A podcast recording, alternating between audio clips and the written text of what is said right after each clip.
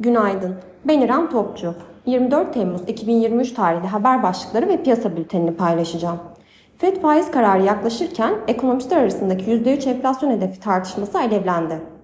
Çin politbüro toplantısından agresif teşvik mesajı çıkması beklenmiyor. Japon yatırımcılar gelişen piyasalardaki carry pozisyonlarını artırsa da liraya değil Meksika pesosuna yöneliyor. Biden, Netanyahu'ya yargı reformunu yeniden değerlendirme çağrısı yaptı.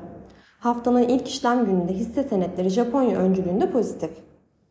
Piyasalara genel olarak bakacak olursak pay piyasalarında geçtiğimiz cuma Arçelik'le başlayan bilanço sezonunun katkısı ile hisse bazlı ayrışmalarla Borsa İstanbul'daki pozitif tablonun süreceğine inanıyoruz. Global major borsalarda ise risk alma iştahı korunurken bilanço sezonu takip ediliyor. Bu hafta gözler Fed'in ve Avrupa Merkez Bankası'nın toplantılarında olacak. Piyasalarda Fed'in bu toplantıda 25 bas puanlık faiz artırımına gitme olasılığı neredeyse kesin olasılıkla fiyatlanıyor. Toplantı öncesi fiyat hareketlerinin daha sınırlı bir bantta gerçekleşebileceğini düşünüyoruz. Bu sabah ABD vadelileri ve Alman DAX vadelisi hafif düşüşte, Asya endeksleri karışık seyrediyor.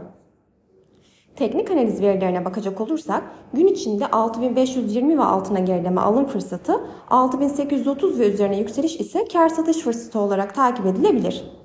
Viyop tarafında ise gün içi long pozisyonlar için 7465, short pozisyonlar için ise 7630 zarar kes seviyesi olarak izlenebilir. Borsa İstanbul'un ve endeks kontratının güne hafif pozitif eğilimle başlamasını bekliyoruz. Kazançlı günler dileriz.